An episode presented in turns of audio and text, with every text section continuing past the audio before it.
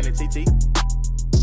Six night this straight cookie motherfucker. I just put a master kid on top of a lamp truck. I know how I feel to stay down and run you some bands up. Hundred grand on me, it's hard holding my pants up. TRX the Hellcat motor inside a ram truck. Real ones like me hard to come by. All right, party people, welcome back to the Sports Bar. Well deserved break for myself. I'm not gonna lie to you guys because uh, after that Mark Sumi episode, I kind of did myself in a little bit, but I am now. We're back. We're back on the Sports Bar. Um, that song introduces it's Lil Baby and Lil Durk. How it feels, and it introduces my next guest. Who this is a proud moment for me. I have a fellow coworker on, Mr. Armani Buckets. If you don't know who that is, check out his social um, at Armani Buckets um, on Instagram. He is a workout stud, an NBA aficionado, and uh, also my associate producer slash co-host on the Arash Markazi show. Mr. Armani Buckets, thank you so much for being here. Welcome to the Sports Bar. That was such a kind and generous intro. Thank you for having me, Jihei. That was amazing. I don't know what I did to deserve to get that kind of intro. You're actually a really nice guy. I, th- I, I think, appreciate um, that. Armand. I, I don't know if you uh, you get that often. Do you get that a lot? It You're really just- I I think that the thing is, um, I don't know. You said workout. I, I don't know what you said, but it doesn't matter. When I work out, I think when I'm at the gym, a lot of people assume that I'm kind of an ass because I'm I'm very intense in certain settings.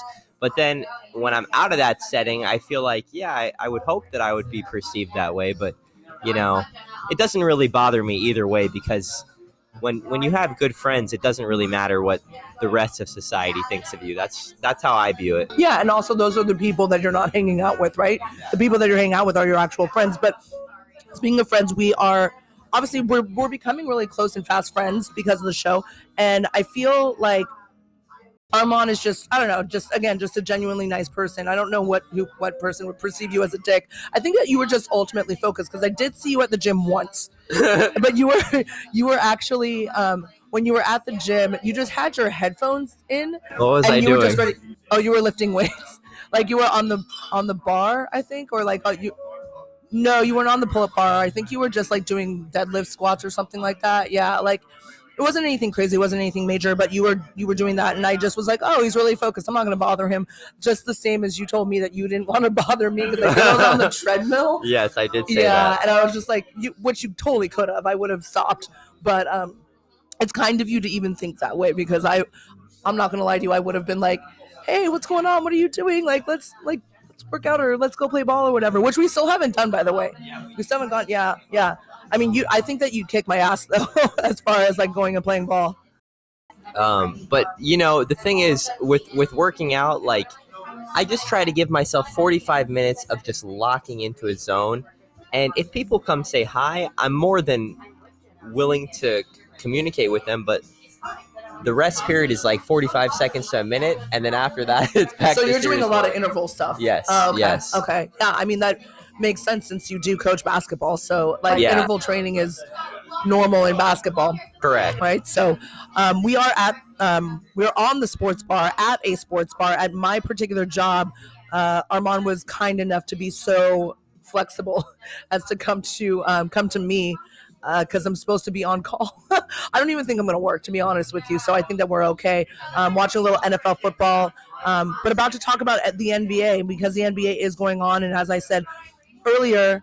Arash, I, I, I want to call you Arash, but that's obviously not your name. Um, Armand is a NBA aficionado, and I kind of want to just talk about everything that's going on in the NBA. Like, let's let's take COVID out of the situation at this current moment in time. Let's talk about what is going on in the NBA at this current moment in time, as far as standings are concerned. Um, right now, obviously, we're kind of mid-season or headed towards mid-season, and there's just it's not like the outlook of the NBA standings is not like we thought it was going to be at all, right? You know, everybody thought that the Lakers were going to be this hot shot contender. Nobody thought the Golden State was going to be where they are right now. Phoenix, yeah, sure, of course, you know, they they could possibly win the West. Um, Utah as well, probably win the West, but nobody saw Golden State, especially since Klay Thompson is out. Um, I know you are more of an East Coast guy, rooting for Chicago, but let's go to the East and the West. First, start with uh, first start with the West. Who do you think you know is going to come out of the West or, uh, and win that NBA championship, or even contend for that NBA championship, or both? I think it's got it. So okay, so I was about to answer with Phoenix versus Golden State, but I really still think the Clippers are in the mix because Kawhi Leonard is just hanging in the balance there. And who knows what kind of player he's going to be? He's been kind of shooting around, and, you know, we don't know if he's going to play, when he's going to play. We don't know any of the details. But the thing is, the Clippers were so close to getting to the finals last year. And then you look at Kawhi Leonard's track record against teams like Golden State. When he was in San Antonio, they were whooping them in game one. He gets hurt, and then all of a sudden, the Spurs lose the next four games. Kawhi is like the Warriors' potential kryptonite. And then that's not even to mention Phoenix, who, as you said, Jihei, they're an incredible team. Um, but I really think that it's probably between those three teams. Utah is a great story, as they are every regular season. But that's the thing is the regular season has been the only thing that they've been good at. In the playoffs, they've always fallen apart, and I don't think that that's a coincidence. I think that there's something about the playoffs that really hampers the Utah Jazz. But to answer your question, right now, if I had to pick from what I've seen, I think I would go Golden State just because they're even with Phoenix now, and that's without Klay, and then they're going to add James Wiseman as well. We'll see if those guys give them what they need to get over the top, but they're already at the top. So, So I completely agree with you as far as Phoenix is concerned because they have a big man in DeAndre Ayton, and that's something that you can never ever teach, right? Never teach height. That's like that is a God given gift right there. Like fuck, if I could freaking be seven million feet tall, um, if I can be like seven feet tall, I probably wouldn't have gotten a Division three scholarship. I would have gotten a D one scholarship, right? Um, so um, as far as Phoenix is concerned, that that to me is a lock. Like whether it's they get into the playoffs, which are automatically going to get into the playoffs, or whether they win the Western Conference uh, title and go into the uh, NBA championship. I'm I'm questioning Golden State at this point only because of that big man presence. Yeah, you have uh, Wiseman, but he's not in currently. So if we're talking about the if we're talking about right now, right now, if you had to pick, you're you're picking Phoenix. I'm assuming. that is so tough. But you're absolutely right. Is the way that Phoenix is going to exploit Golden State is with Ayton, specifically with Ayton. We know how good Chris Paul is. We know how good Devin Booker is. But Ayton is the one that Golden State cannot match up with. And their matchup for him is Wiseman. And Wiseman was not that good last year. Obviously, rookie season, so you want to see him grow, but he doesn't have time to figure out how to be good. He needs to learn how to play winning basketball this season at some point, and we haven't even seen him yet. And he needs to be the one that at least holds DeAndre Ayton in check. Because when they played uh, one of the regular season games that they played against each other, Ayton was unstoppable. And that's what's going to be the difference. So if I had to pick, I'm still taking Golden State. Just because I believe that Wiseman will do just enough, I really I like him. I don't. Oh, I love Wiseman. I think he's a baller. That's not the that's not the problem. The problem is um, he did get vaccinated, correct? I believe everybody on the Warriors. Has gotten yeah, and he- and he definitely got forcefully vaccinated. He did not want to get vaccinated. There was a whole entire thing about it. Neither here nor there. He's vaccinated, so he's moving forward, moving on. Um, and then now you have these injuries for him, and with unfortunately with um, with Ayton and or with the lack of height um, with them right now. What do you know? What the timetable might possibly be for him coming back, for Wiseman coming back out of the G League? Wiseman has been back and forth with his timetable, but they're saying I believe they said mid to late January. So Okay, okay, so he'll have time to get acclimated. yeah, and time to adjust to you know everybody, um, like just every everybody and every um every single um what's it called a rotation. Every rotation will get get adjusted to. Um, with that being said, we obviously know who's going to be top in the West. Let's talk about the East. Let's talk about your Bulls first of all because they are. They have been struggling, man, as far as just COVID protocol is Oh, concerned, as far as being out uh, for COVID protocol um, with COVID health pro- and safety protocol. Um, talk about their realistic chances because I feel like you are a realistic fan, like I am. Like I know my Clippers are not going to be winning a title this year. You know, do you think that your Bulls are going to be considering how well they played earlier on this season too? Um, I because I remember you had those high hopes, man. You had those high hopes, and now we're getting later on to the season, and you and you said it. Regular season is not the postseason, and can we see that transition over from regular season into postseason? Well, I think when the Bulls GM put this roster together, I think that he was thinking about the Phoenix Suns. The Phoenix Suns grabbed Chris Paul, and immediately, the first year, they went to the finals. And uh, the Bulls' version of Chris Paul was supposed to be DeMar DeRozan. And from what we've seen so far, when DeMar and Zach LaVine are playing together, they are, if not the best duo in the NBA, a top three duo in the in the National Basketball Association, undisputed so far this season. The problem is that this group has never played in the playoffs together. And with that being said, from what I've seen from the other top teams in the East, the Brooklyn Nets specifically, Brooklyn specifically does not really scare me at all. I think that they are actually very fraudulent in the way that they play basketball. I think that they're very reliant on Kevin Durant. Now, with that being said, that's before Kyrie all of a sudden became a part-time player. And that adds a whole other element of like which stadiums will he be able to play in, which won't he? We don't really know the answers to that. So where the Bulls match up with that is the Bulls are a team that plays with a high intensity and high energy and they play a brand of basketball that any stadium that they go to is going to be energized by the way that they play. They throw a lot of alley oops, they shoot a lot of three pointers, they play a very fun style of basketball, and they play defense. You know who they remind me of? They remind me of my Clippers back in the day with Blake Griffin, DeAndre Jordan, with Chris Paul. Like that that team was a great team to watch. It was a fun team to watch. I don't know about being a playoff past the second round kind of team. They can all get it together and totally prove me wrong and I'll oh, I'll eat my words and I'll totally be okay with that because I think getting rid of Alex Caruso was the biggest mistake that the Lakers could have ever made. I think that they should have re-signed him. He asked for less money. He didn't even want the money. That's I think that's another issue that we like a lot of people don't realize like and they're not even taking into consideration it's like he pulled a tom brady where like tom brady was like look i'll take a pay cut man i just want to be on this championship team because i know what you guys can do i know what you can accomplish and i just I don't understand. Like, I get that they had to kind of save room for you know the higher paid guys. I mean, you know my issues with Westbrook. I think that that's a joke, and he should have never ever been signed to that roster.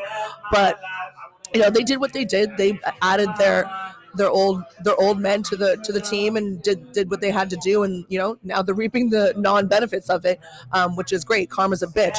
But now with chicago they have these young guys. They have these guys that can be in development. Unfortunately due to covid like are out. I'm just wondering where the the future of this franchise is going to be going. Well i think that foreshadowing into the playoffs if the bulls were to lose games in the playoffs, I really think I'm not trying to hate I'm not trying to hate on him at all, but I think it would be because of Lonzo and not because he's not good, because maybe he doesn't score enough in the playoffs. He's averaging like 13 points a game. And the thing is that again, he has been so just uh, such a big part of our success this season. A huge part of our success. Yes, go ahead. Um, but the thing is, when you get to the playoffs and teams have the scouting report on you, and all of that is out in the open, I wouldn't be shocked if he has a couple bad games, and then all of a sudden, the problem with Lonzo having a bad game is it's different than other players. It's that Ben Simmons type of treatment where, oh, all of his stats get posted all over social media and then all of a sudden Stephen A. Smith and all the talking heads, he's the leading story. Like, oh, Lonzo Ball needs to figure it out, or the Bulls are screwed. Because I know what Zach LaVine's going to do. I know what DeMar DeRozan's going to do. And again, not trying to shame Lonzo.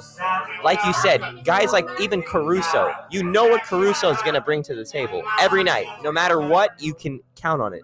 Lonzo, they need him to score and he's never shown that he can consistently do that. So that's the problem that the Lakers had with him. That's the problem that yeah. New Orleans had with him. Like you need to have somebody that is going to shoulder the load points wise. That is not going to be Lonzo Ball. It's never has, never will. His brother, his youngest brother, on the other hand, hell yeah, he can shoulder that load. He's gonna he's gonna drop thirty, like forty when you know years go down the down the road. He is a scorer.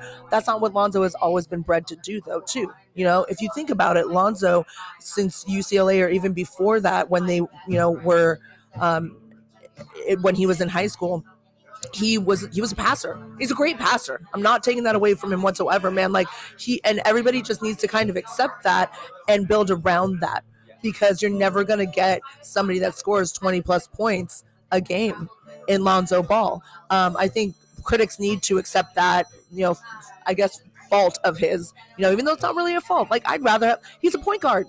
That's what he is, and that's who he is. He is a point guard, and I think a lot of people need to accept the fact that he's a point guard and move on from this. It's been and it's been years. This isn't like the it's not his rookie season. It's not even his second year. It's not even the like the end of his contract, right? It's not the third year of his contract going into the fourth year and they have to re-sign him or anything like that. This is like, man, y'all have known this for a minute.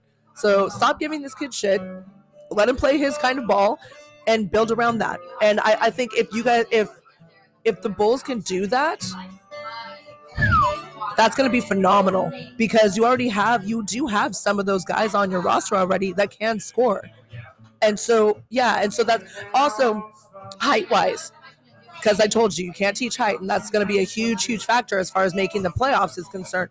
Your um, thoughts on height, on what's going, what's possibly going to happen, what can make them, because that that to me is where you see you can see a championship team where they have like a very well-rounded squad, where they have that pure center, you know, like a um, uh, Dayton, um, where you have you know just a big guy down there. Does he need to like be a powerhouse? No, but he needs to get the boards for you, right? He needs to get he needs to be that kind of role player as a center for you.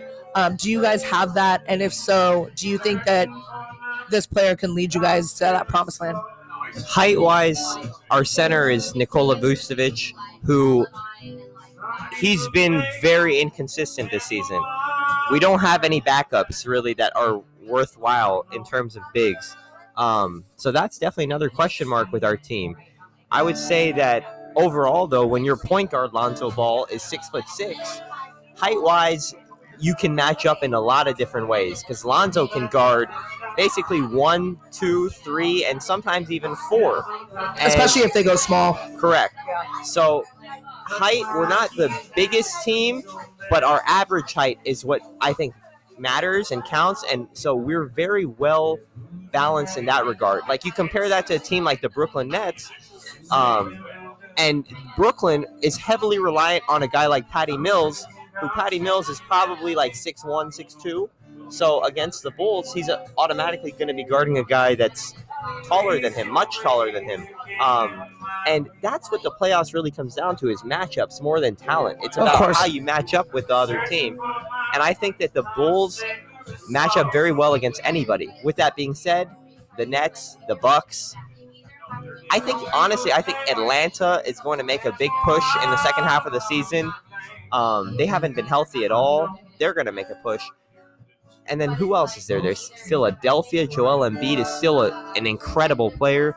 Yeah, but I mean, considering his injuries uh, uh, on a consistent basis, I love Joel Embiid. I think like trusting the process has been a huge thing for him, and I think that's great. Um, he's a phenomenal player, MVP all the way. He deserves his accolades, but he's got to stay healthy, and that's just something that he's never been able to really do.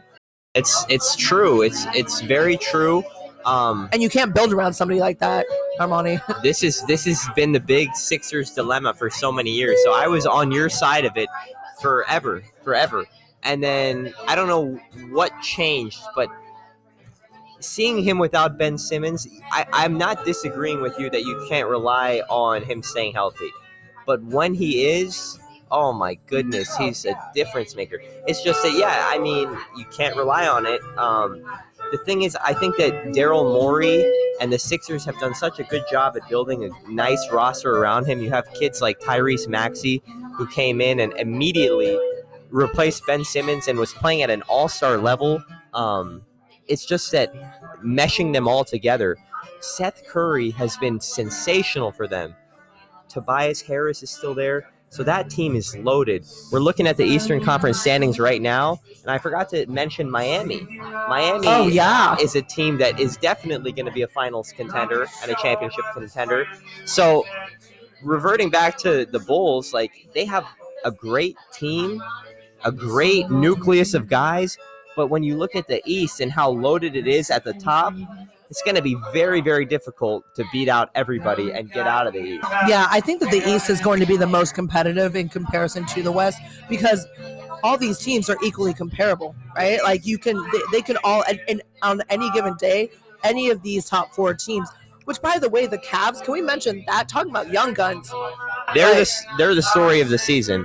Uh, They are incredible. it- this is phenomenal that they're even in the spot that they're in right now because post LeBron, you know, they're a shit freaking team, right? Like everybody's talking about how they're a shit freaking team. So I think the fact that they've been able to get to where they are, um, and the organization has actually like moved past LeBron and you know the loss of LeBron and you know kudos to him for giving them awarding them a championship and doing what he had to do when he was in Cleveland um, even though he shadily left and took his talents elsewhere but the fact that Cleveland is doing what they're doing is in the first year that they have you know the, this stellar talent is is phenomenal to me I mean can speak on um did you watch a little bit of because I know college isn't really your thing but did you watch a little bit of the college of college basketball um, because it's going to segue me into my next question for you.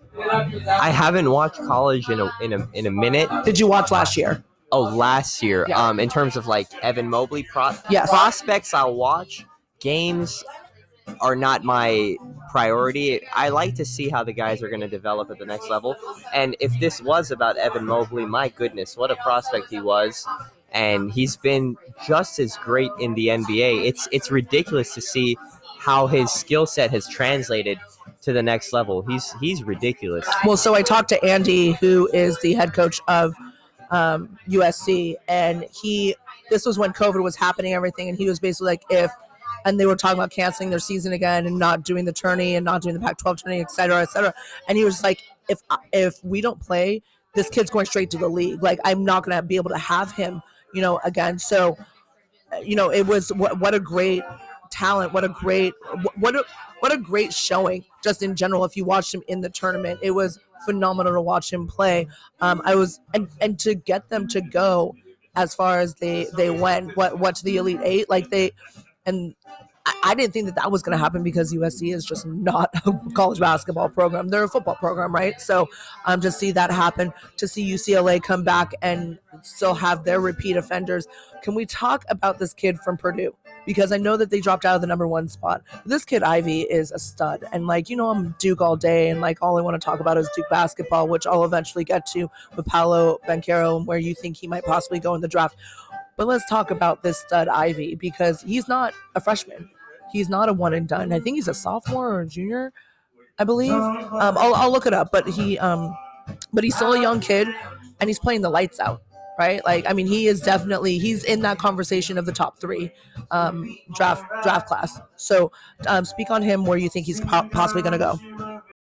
I'm gonna be honest. I haven't seen him play a full game or even parts of games. I've just seen the highlights, but the highlights make him look like Ja Morant, and rightfully so. He is, at the very least, one of the most fun college basketball players to watch. Now, again, I don't want to speak on him fully until I've actually seen him play in the setting of a full game because highlights are great, but highlights don't show how you defend. They don't show how like your shot selection they don't show your body language when things are going bad. So there's a lot to be taken from watching the full thing, but the highlights make him look like he'll at, at the very least I think I think he'll be one of those players that House of Highlights, Bleacher Report, they're gonna have tons of content by his explosive play. I mean he's we're looking at it right now. He's a six foot four sophomore and we'll see what position he is at the next level. But I would think that a team that drafts him is to try to make him a point guard and try to mold him in the same category as a Ja. Now, with that being said, Ja Morant is a once in a generation type of athlete and type of basketball player. Like, you don't see guys like Ja Morant every day. There's a reason why they compare him to Derrick Rose. And Derrick Rose, at the time before he got injured, was a once in a generation type of athlete. So we'll see if this kid is like that. But it's so amazing to see the highlights that you'll see circulating on Twitter of him once every couple days. You'll see one. I mean, that just sounds like sorry to cut you off, but that just sounds like you're gonna have you're gonna have to be on the show again and talk about and talk about Ivey after you've seen a full game because I, I I have watched full games of this kid, and he's especially when I went to Vegas to go and bet my life away. Um, but he was phenomenal. He was an amazing player. Um, play, plays on both ends. Um, obviously, offense is more of his forte, but still plays on both ends and is just a, a stud. I would not compare him to a Ja Morant only specifically because he can't. I don't think that he's a one. He's not a facilitator. He's not somebody that's going to be um, passing the ball on a consistent basis. He's going to be that kid that's like, okay, like if the play adheres for it, I'll pass you the ball. But if I can freaking get mine, I'm gonna get mine. And like the kid, like, and he sees those openings very well, which that's that that's a gift right there. And to be able to not only see those openings, but be able to get to those openings, like that's that's a huge talent of uh, of Jaden Ivey's. I'm not saying that Ja Morant can't do that by any means, because you're right. He is a once in a generation talent. Um, love, I love those commercials, by the way. Have Oh, you seen them, John? Amazing. like, they're like, Amazing. can't, um, one Says kid? Yeah, says Says who? who, yeah. Says? It's a great, great, Yeah. great, great commercial. Um, we're we're coming up on the shitty thirty minute, almost thirty minutes that uh, Anchor gives us. So I'm going to cut this real, a little short. We're going to come back after uh, we eat a little bit, get a little sustenance, and maybe get another drink in uh, in Armand. So we will be back. Uh, I was about to say on the Mighty 1090, but we're not on 1090. We're on the Sports Bar. So we'll be back on the Sports Bar with Armani Buckets and yours truly, G. Hay Wiley, very, very shortly. Literally, probably in like two seconds because you guys don't have to even deal with our break. So we will be right back on the Sports Bar. All right, welcome back, Sports Bar fans. Um, segment two, part two of Armani Buckets.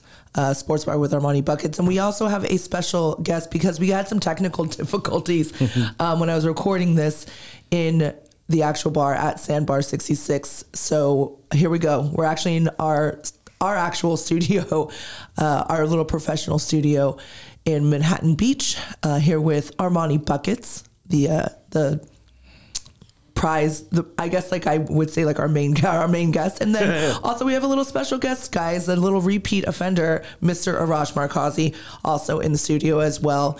Uh thank you for doing this again you guys i know that this is probably such a pain in the ass for you to be have to like come like do this again I, but then again we also like finished up the show um the arash markazi show Yeah. and um, we're just able to do this so thank you again so much for uh, being available Of course, of course. No, it's not a pain in the ass at all. Anytime I get to discuss the NBA, or I don't even know what's planned for this segment, but w- anytime discussing sports, it's a, it's a blessing. So I'm looking forward to it. And I hate to uh, crash, but I will just be here to observe and chime in occasionally. That's okay. That's okay. Well, um, speaking of, you know what? You guys both have the same exact like. I don't want to say aura because that sounds so hippy dippy, but like you guys have like the same exact energy of like, you know, I'm just grateful to be here. I'm just happy that you have me on. Like the two most happiest, like happy go lucky guys are just like, yeah, sure, whatever.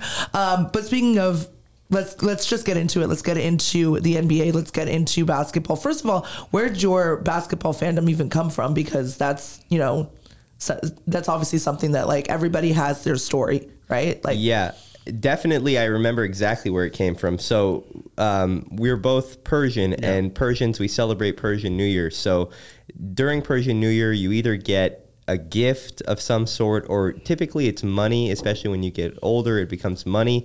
When I was, I think I was four or five years old.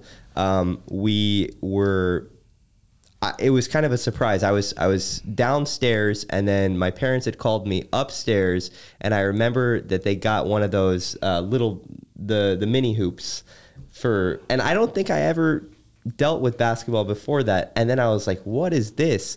And then literally, I remember all I would do is I would have an NBA game on, and then just practicing my shooting on the mini hoop, and that's, oh, how it that's so started. cute. Mini mini Armani buckets Yeah. with this mini hoop. That's so cute. and that's literally like all I would do was it was an obsession. I would just practice my one-handed shot, and that's that's how it began. Um, Did you guys ever have one um, in like the backyard or in the front yard or whatever, like an actual hoop? That or did you go to the courts? That was when I was in Chicago. So then when we moved to California when I was about seven, uh, from that moment on, I always had a hoop in the backyard to to actually have a real hoop. Yeah. Yeah, give us a little bit of your background because I don't think I even asked you this um, in the first segment. I don't know. We we're not drinking right now, so the first segment's a little hasty.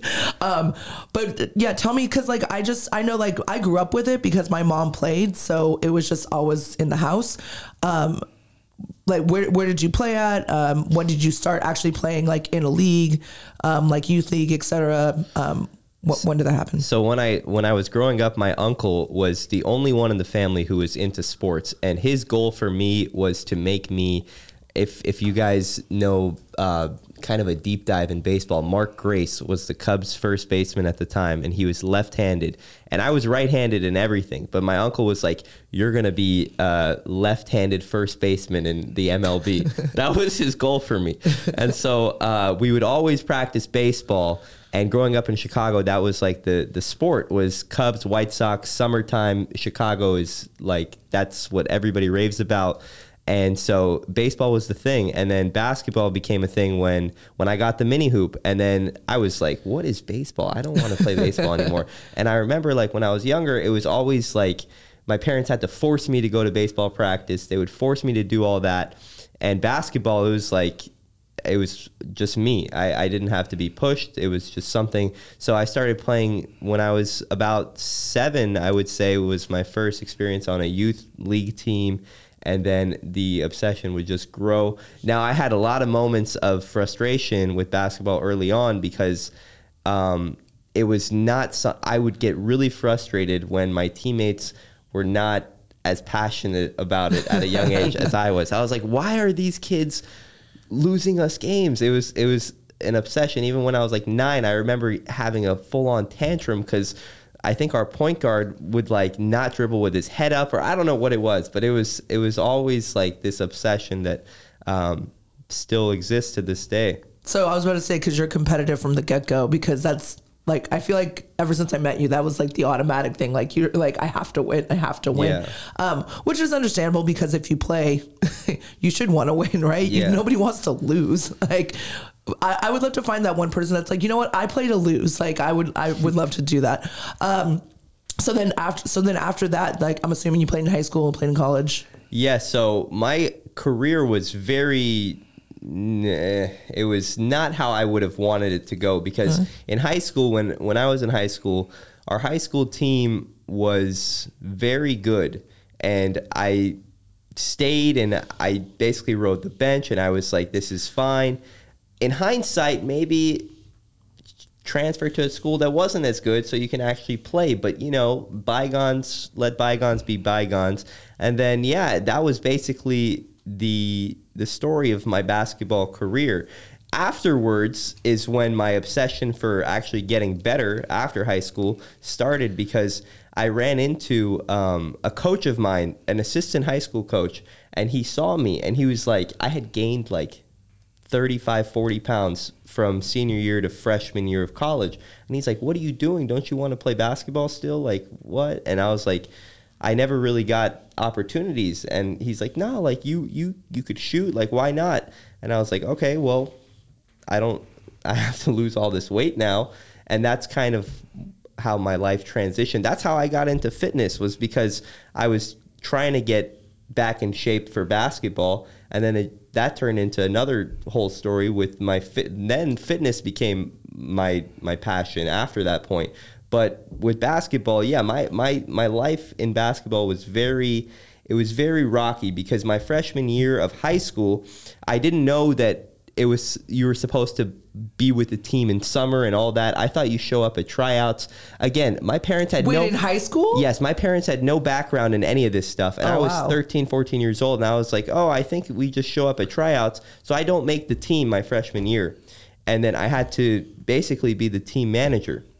Not basically, I was the team manager, the varsity team manager. That varsity team actually won CIF. So I was able to Wait, where'd you go to high school? Canyon in Anaheim. okay. And so, um, my freshman year, it was a vi- it was the most humbling experience of my life because I was already introverted, very shy, and I didn't have many friends. And then before the games, I had to wet mop the court. And Oh, wow. and our gym would get packed. So there was it was a ton of people and i was so like timid already. And then i'm over here with the wet mop and i was like oh my god like my my social anxiety was at an all-time high. But it was the most humbling experience ever because it was like what is there to be ashamed of? Like i'm trying to make it. So i was like it's it's fine. I'll do this. But in that moment that was like the worst memories of my life I mean, that had to be some motivation for you to be like, screw, th- like, fuck this. I'm going, I'm going balls to the walls. I'm gonna like, I'm gonna make it next season to like get on the team and everything. And I'll do what I, what it takes. Did you not? Um, so I obviously have a different experience because I did grow up with basketball and I did grow up. My mom actually didn't want me to play. She like, I started really late. So you started at seven. I started at twelve and that's extraordinarily late for anybody that wants to start a sport. Like you start your kid off at five um, to get into any of these youth leagues. But yeah, so she just she made me. Um, she didn't want me to do it. She wanted me to be a ballerina. Uh, yeah, can you imagine? Like I'm five nine. Like there's no way. Like a, a lot of dancers are like what five two, five five. Like five seven is like huge for like a gymnast or a dancer. So um, yeah, she she wanted me to like wear tutus and be girly. And like uh, once I hit twelve, I was like, "Psh, I'm a tomboy, dude. I'm done. No more dresses. Like I'm I'm wearing sweats and like a I always wear like sweats and a t-shirt. Like I don't, you know.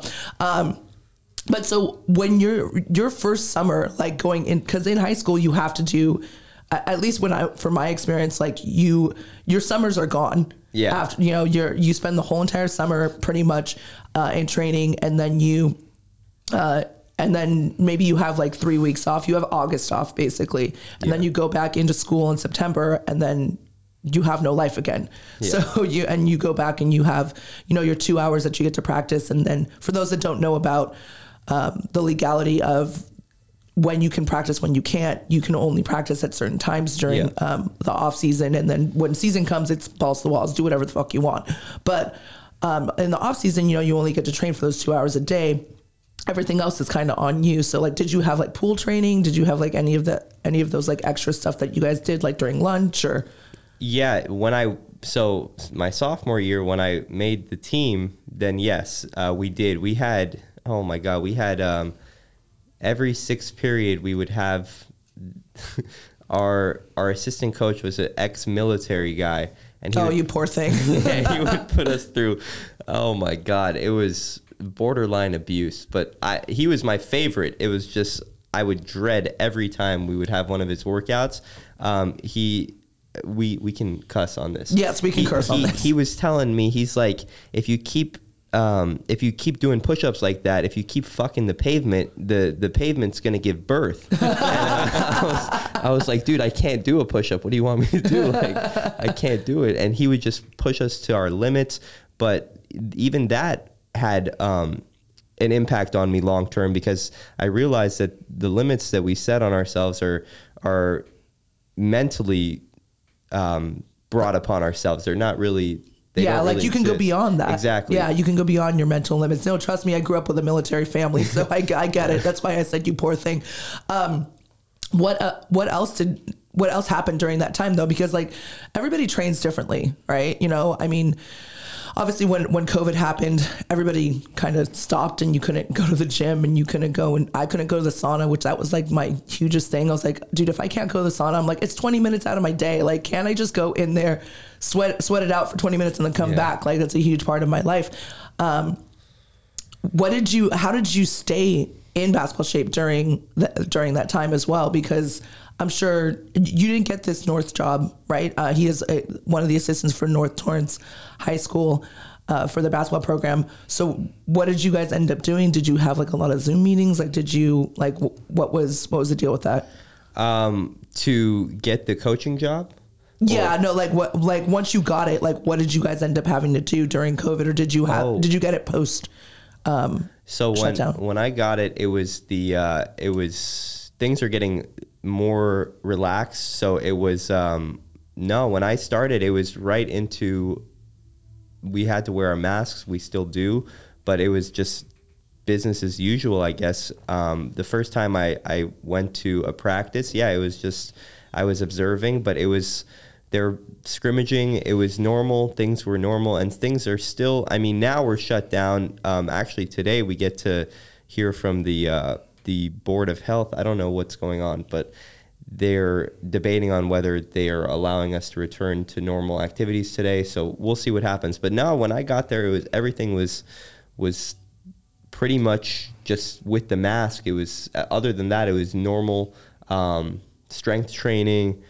It was a lot of a lot of the thing is our, our our program is very young and we just want them to get experience in real up and down basketball, real life game like scenarios because a lot of the kids that we have started playing when they were eighth graders, seventh graders. Oh, wow. A lot of late, late bloomers, and which is which is awesome. Well, because they're so green. Yeah. You can like tell them to jump and they'll say hi, how yeah, high. exactly So, exactly Yeah. which that's that's such a such a cool thing because then they they have very little to no egos exactly they they're literally like oh so this is what i need to do okay i'll do it Yeah. because they don't know um, a lot about the game yet they're still very very much in the learning process which can be frustrating because you're just like it's like you're starting from scratch. yeah. Yeah. Sometimes you're just like, why did you think that that was a good decision? And then you're like, oh, because you've been playing basketball for two years. Yeah, I get it. Um, but yeah, you know, it's it's a it's a very very cool experience. Now we've talked about this a lot. It's it's a huge time commitment that I didn't really realize. I guess I did, but I didn't really fully comprehend how much of a time commitment it is. Which is, you know, we were joking um, that this past week of us being shut down was like, oh, you Yeah, can you got to take a breath. Yeah, take a breath because it's like it just never stops during season, even right before the season. It's like full go. And when you're not in that lifestyle for, you know, I haven't been in high school in that setting for 10 years, you forget what a commitment it is. And I give all those those high school athletes so much praise because it's really such a commitment and such a devotion to the game to be able to to withstand that commitment you know those long practice hours and all that stuff so it's a it's a testament to them for sure Yeah, no, I mean, trust me, and you- and uh, the hours do not compensate the um the the pay. Yeah. sorry, the pay that you get. Oh, yeah. Because like I remember when I when I coached uh I coached JV and I coached frosh-soph. And I got my paycheck at the end of the season, and I was like, "Wow, this is horrible. Yeah. this is so bad." So, um, just to let everybody know out there, high school coaches make yeah. dick. They make Yeah. nothing. Like maybe the varsity coach does, but that's pretty much it. I think like every all the assistants like so just let everybody know I made like 2 Gs Yeah. in like that whole entire season. Yeah. So it's like not, it's again it's not a lot of money. So you're definitely doing it for the love of the game. Um, speaking of the love of the game, let's uh, dive back into uh, Chicago Bull basketball. What did you um, what are you thinking? Because I know that you're hype on them right now, and you've I mean you've been hype on them all season.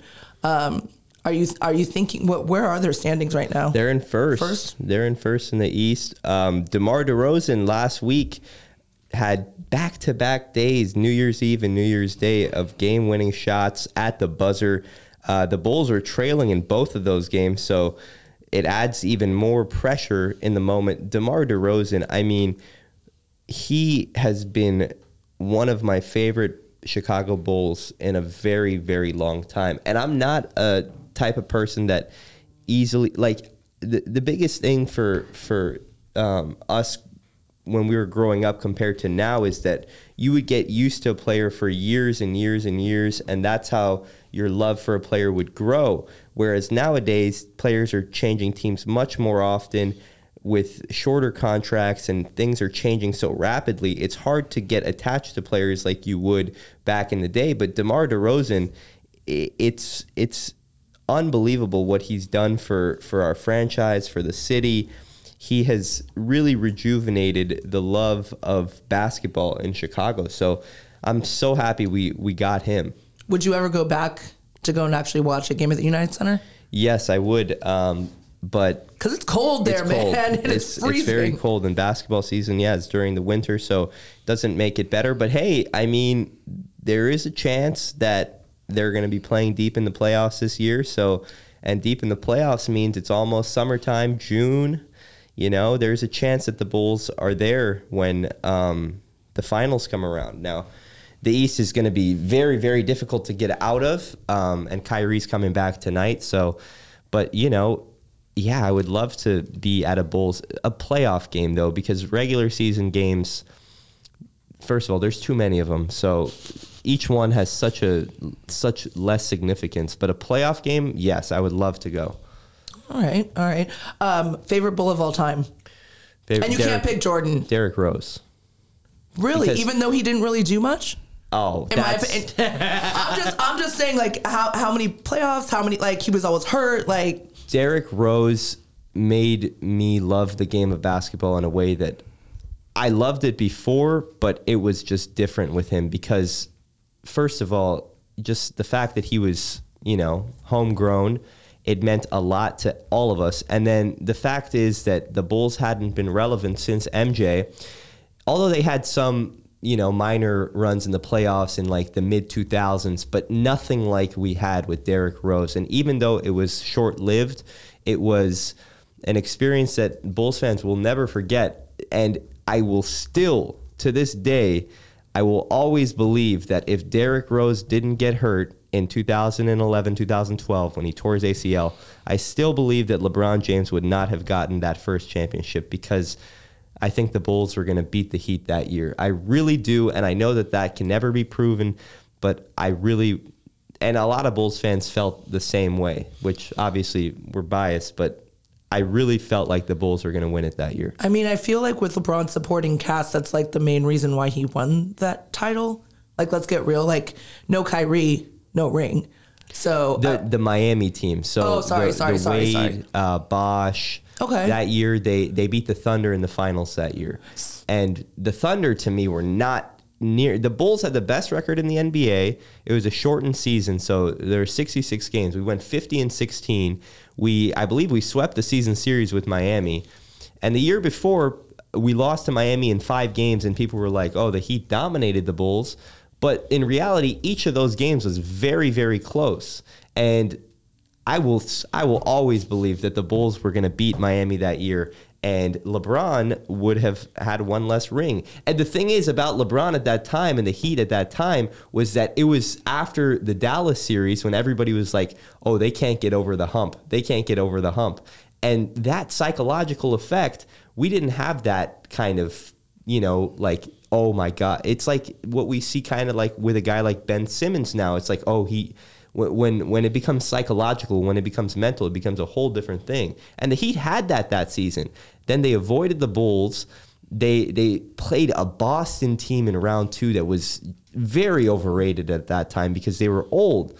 And then, and then they get the Thunder in the finals, which they were babies. They were legitimately like kids. And God, can you? Sorry to interrupt you, but could you imagine if that team stayed together?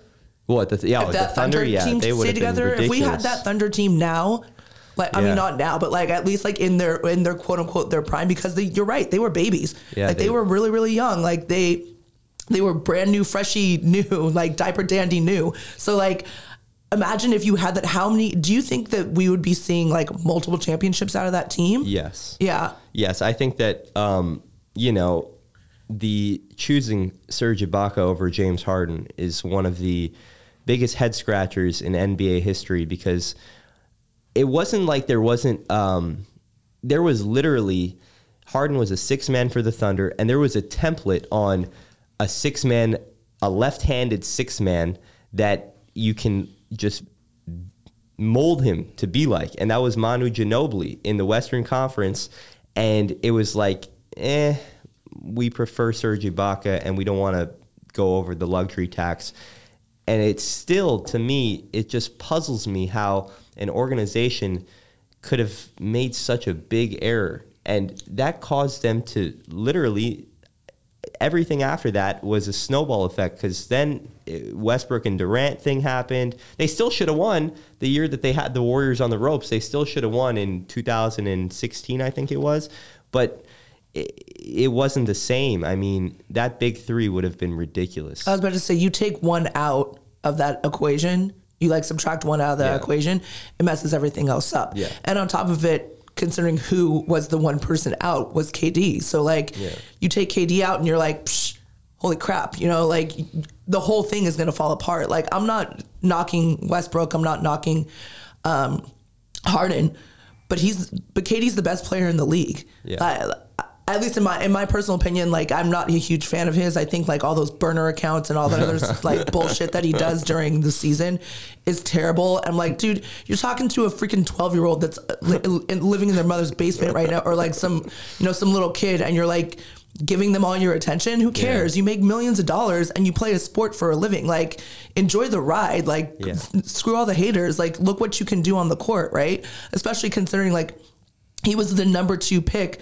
because he's like I, I- remember in um, when he was when he was practicing and like doing all these things at the combine and he was failing at all of them right? Like they were like okay you can't jump. You can't do this. You can't do that. And it's like bench he- press, yeah too. yeah. And he's like get me on the court and I will show Yeah. you what the fuck I can do. Yeah. and then he goes on the court and you're like okay yeah let's shut all that down. He should have been the number one pick to be honest with you. He should have. But you know number two not horrible because we're not even talking about the number one draft pick that year. We're talking about Kevin Durant. So I don't know. I, I think all the stuff that he does off court, it sha- it used to shadow, you know, what he does on the court. Yeah. And it's really, really sad. Um, I do still want to say though that your supporting cast is still crucial. I'm going to go back to what you said earlier about that Miami team and their supporting cast is still, you know, you need them. You need all those role players. You need all those people that are going to um, help you in the championship. That's why the Lakers won. Like when Kobe, when Kobe was getting older, that's why the Lakers won. In my personal opinion, I don't think it was all Kobe, right? But they let him do his thing. They became a unit and they had this one thing that they did. So I don't know. Do you think that that the Bulls are at that sp- at that spot maybe with DeRozan where he like he takes over and then like the rest of the team does does their thing? The supporting cast right now is really going to be on two guys specifically. It's going to be on Lonzo Ball and it's going to be on Vucevic because the thing is that guys like Caruso, you know what Caruso is going to give you night in, night out. He's going to be the same. The points may go up and down, but the effort, the attention to detail on defense, it's going to stay the same. Same thing with a lot of our other role players who are lesser players, but you know what they're going to give you. You can count on them. Lonzo, from the moment we signed him, I was like, listen, I get what he does well, and what he does well, he does really well. Um, but the thing is, in a playoff environment, especially dealing with, it's more about the media and how the media is going to portray it because there will be a game early in the playoffs when the Bulls might even lose the game, and Lonzo's going to be one for nine with five points and four assists and eight rebounds. And it's the same thing we see with Westbrook. It's going to be, but not with the turnovers, just with the overall stat line. It's going to be like, well, if Lonzo would have had a better game, the Bulls would have won the game. And then all of a sudden, all the um, the feel good vibes with Lonzo, everything that I've seen on social media about Lonzo since we signed him has been positive. And I'm glad that it has been. But the thing is that there's always a heel turn in sports. There's always that heel turn moment. And I don't know if he if they can survive that because again, when everything is all one-sided, it's all gravy and then all of a sudden your first moment of adversity is in the playoffs. It's going to be interesting. I don't know how he's going to handle it. And then the same thing with Vucevic because Vuce, he looks kind of at times old this season. He's not old, but he looks sometimes old. But those two are the two because you know what DeRozan's going to give you. You know what Zach LaVine's going to give you. You know, again, like a Caruso, you know what he's going to give you. But if those two don't perform consistently in the playoffs, and I'm not saying they can't, I just, I need to, you know, this team hasn't been to the playoffs before, so I need to see it in in the postseason. Yeah, no, I agree with you on the consistency of Lonzo. I just don't really have a lot of faith in in him. And Vooch actually, he, he should be more of a backup as opposed to like your first option. I I I, I think. I don't know if you're gonna combat me on that, but yeah, Lonzo. I just I personally don't have faith in him just because of the inconsistency that he's had his whole entire career. He's great in the beginning of the season. You're to have everybody come at him and be like, "You're awesome in the beginning of the season. You're doing really well." He did the same thing with the Pelicans, right? Where like he with the Lakers and with the Pelicans, he did great in the beginning of the season, but there was just no consistency when it came to his in in my opinion when it came to his game, um, and also he doesn't score. I, I and I know that that's not his his forte. That's not why he's on the floor. You know, he is a facilitator, and that's that's his main thing. But you need somebody to at least be that much of an option, like a Yeah. small little point of uh, of offense as, Yeah. as an option. when you're paying somebody 20 plus million that was Right. my whole thing is that people say oh well he he's not paid to score it's like when when you give somebody 21 million dollars a year you better be able to at least give me 15 points and when we need it like Yeah. at least 15 because the whole point of the game is to score more than the other team so if you can't do that i don't care about the other stuff because if LaVine or DeRozan has an off night in the playoffs, which will happen, they're human we're looking at you, Lonzo. You need to be the one to step up and score. And, you know, I don't want to be harsh on him because so far this season, he's been way, way better than I expected. I was dead wrong on his impact. But again, none of that matters if you don't perform in the playoffs. Ben Simmons had an awesome regular season last year. Does anybody really recall that or talk about that? Or do they talk about the fact that he passed up an open layup against the Atlanta Hawks? people are always going to remember what you do in the postseason. So we'll see. Lonzo, but he is the key to me for the Bulls to reach their full potential. Do you think he he will though? Um, because all the all the shit that we're talking right now, it just seems like I, I don't have the faith. I'm, I'm just putting it out there. I don't have the I don't have the faith. But you, considering he's like exceeded your expectations? I think that his confidence is higher now. I'm going to avoid the question. I think that his, his confidence is higher now than it ever has been in his career. Okay. I mean, that, that- you could have also said TBD. Yeah. I mean, like I'll just wait till the season. I think that he's he's truly a different person in terms of confidence. But again, what happens when Stephen A. Smith and you know the talking heads are like we're looking at a TV right now. What happens in game two of the playoffs when the headline says Lonzo Ball is he was he worth the money or you know and you know that it's going to happen at some point because that's what happens in sports. Um, I don't know what how he's going to respond to that, but I think that he's at a different mental space than he has ever been in his career. I mean, I hope you're right, but we'll again TBD. We'll see. Yeah. Um, last question before we wrap up: biggest competition in the East for you guys? Who do you think that you need to do in order to get up over the hump and make it to that championship, elusive NBA championship game?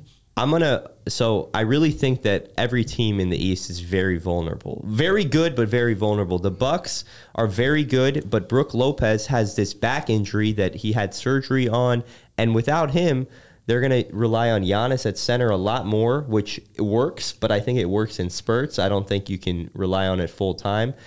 So that's a vulnerability for them. Do you think that um, with Giannis solely at the center, um, that they'll actually win the? Uh, that they would they'd still be able to win the entire thing though? They win the East because I don't think so. I don't think Okay. so. I think they they need um, a legitimate big man. Not you can start Giannis at center. You can do all that, but the thing is, you need somebody to to ease the pressure. Like how last night the Lakers put Dwight Howard in to take LeBron out of the center position for a little bit, just a little like fifteen to twenty minutes. And Bobby Portis can do that. Um, but right now, I mean, Bobby Portis has been a backup his whole career, so I think the Bucks are vulnerable. The the Nets have the same problem where it's like they can get out rebounded by a ton. They their center position is very very much in flux. They have Nic Claxton, Blake Griffin, LaMarcus Aldridge, and the best one out of that group has been LaMarcus Aldridge, who, you know, he was retired last year with a heart condition. So it's like if you trust in him, I, I, I don't know if that's the wisest decision. And again, this is all before the trade deadline, which will surely impact a lot of things. But um, so those two teams are very vulnerable. And then the Miami Heat, they are, I think, a team that we have not even seen close to what they're capable of when they're fully together because they haven't had Bam out Adebayo for for like a month now. He's been injured. Jimmy Butler usually saves a lot of his best stuff for late in the season. So does Kyle Lowry. Duncan Robinson has had a weirdly terrible season. Um, I think that that's a team that when they hit their stride, they're going to be very, very scary. And I don't think they've again come close to hitting their stride. Other than those teams in the East, um, you know, Trae Young had 56 and 14, and the Hawks lost. The Hawks, out of every team in the league, has I, in my opinion, been the most impacted by injuries and COVID. And so their record right now, I think they're 16 and 20, but their record does not indicate at all that team was in the Eastern Conference Finals last year. With all that being said, the East is loaded, and it's going to be very hard to to win the East and to get out of the East. Um, but in terms of flaws, I think the Bulls might actually have the least flaws of anybody right now. Knock on wood, because you know, injuries. I mean, we're not even ha- yeah, and we're not even halfway yeah, through. We're exactly. We haven't even hit the All Star break or any of that Yeah. yet. So, um, well, Armand and Silent Arash over there. Um, you know, thank you so much for doing the second segment. Hopefully, it'll it we don't have any more technical difficulties on my end. Um, Happy New Year, guys! Too. We are doing this in the new year since we did the first segment in during Christmas. Oh, and by the way, what did you do for Christmas? For Christmas, I did not do much. Uh, the family was our extended family, which we usually get together. They had an outbreak, so uh, everybody's good now. But so it was just me and the immediate family. But it was it was a good time. There was um, NBA on, NFL on. It was fun. Yeah. Yeah. What was your fa- What was your favorite game? My favorite game on Christmas was the so the Lakers played the Nets. The We can look up the yeah, the schedule right now Lakers, the. Lakers and the Nets game was pretty solid. That game was pretty solid. The Lakers had that massive comeback, and then they And they still lost, at the yeah. end. Yeah, that was a solid game. No, I actually watched a lot, a shit ton of football. So, um, but still watched the Laker game. It was still great.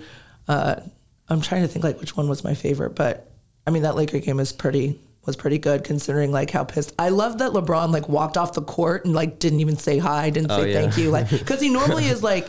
Okay, guys, good game, blah blah, blah, and then Yeah. like then does his thing, but like he was like, "Fuck this shit, Yeah, I'm out." Like, pissed. yeah, he was pissed. Which you can't blame him because he's the one person on that on that floor that was like, "Okay, we're winning. Yeah. Like, screw it, we're gonna, you know." Yeah, he was amazing that yeah, game. yeah, I mean, he's been amazing all year. I actually saw a a stat where they they say that LeBron's in a slump versus uh, uh, shoot, why am I blanking on his name right now? Curry versus Steph Curry, and they have mirrored stats. Yeah. It's it's really really it was very weird. It was eerie because it was like.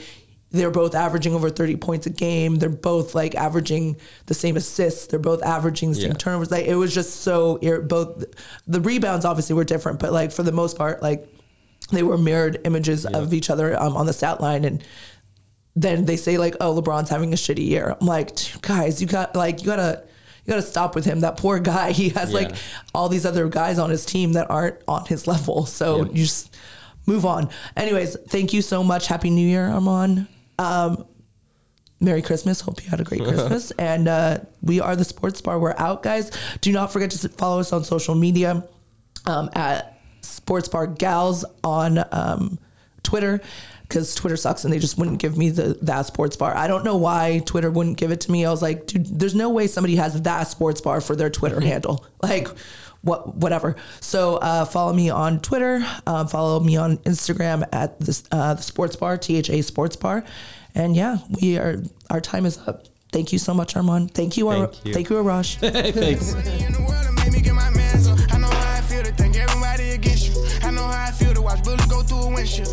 how I feel when you try your best to be real.